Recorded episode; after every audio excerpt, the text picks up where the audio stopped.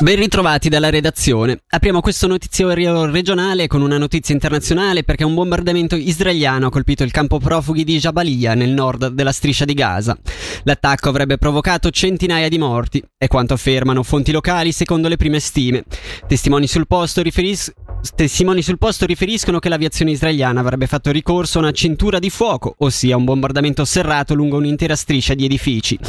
Sarebbero crollati almeno una ventina di edifici. Al momento Israele non ha rilasciato dichiarazioni in merito. Chiasso, 800.000 franchi di disavanzo e un moltiplicatore stabile all'88%. Sono queste le stime messe a preventivo oggi dal comune di Chiasso. Il preventivo 2024 è quindi più ottimista rispetto a quello di 12 mesi fa, che prevedeva un disavanzo di 1,3 milioni. Ad influire sull'uscita impattano i numerosi ammodernamenti previsti, mentre rimangono incerte le entrate.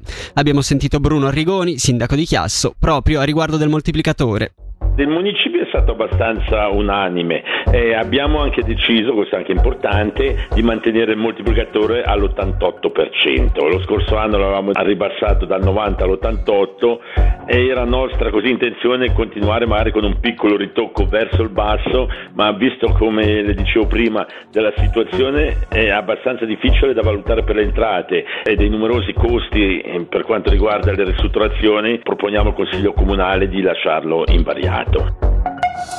Monte San Salvatore. Domenica termina la stagione estiva per la funicolare del Monte San Salvatore. Dopo un'estate gremita di turisti, l'attività subirà infatti quattro settimane di stop per svolgere importanti lavori di manutenzione.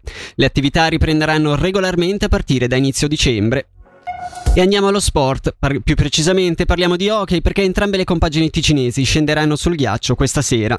I bianco-blu andranno a Losanna dove proveranno a ripetere il successo ottenuto sabato contro il Lagnao mentre il Lugano ospiterà nella pista di casa lo Zugo, terzo in campionato. L'Hockey Club Lugano ha intanto comunicato che in seguito ai recenti infortuni Marco Müller e Lorenzo Canonica un ferimento alla caviglia per il primo e un colpo al polso per il sinistro per il secondo dovranno essere sottoposti a interventi chirurgici nei prossimi giorni. Il loro periodo di recupero sarà fra le 14 e le 16 settimane. E infine concludiamo parlando di calcio perché il ticinese Alessandro Mangiarati sostituirà Marco Schellibaum sulla panchina dell'Iverdon. Per il 45enne si tratta della prima esperienza in Super League dopo che in precedenza aveva allenato il Vaduz in Challenge League nelle stagioni 2021, 2022 e 2022-2023, oltre che il Chiasso e lo Young Boys Under 21. L'annuncio del nuovo allenatore arriva a meno di 24 ore dalla decisione del club di togliere dalla, la guida allo zurighese per una questione di, di, di visioni diverse. Dalla redazione per il momento è tutto, vi diamo appuntamento alle 6.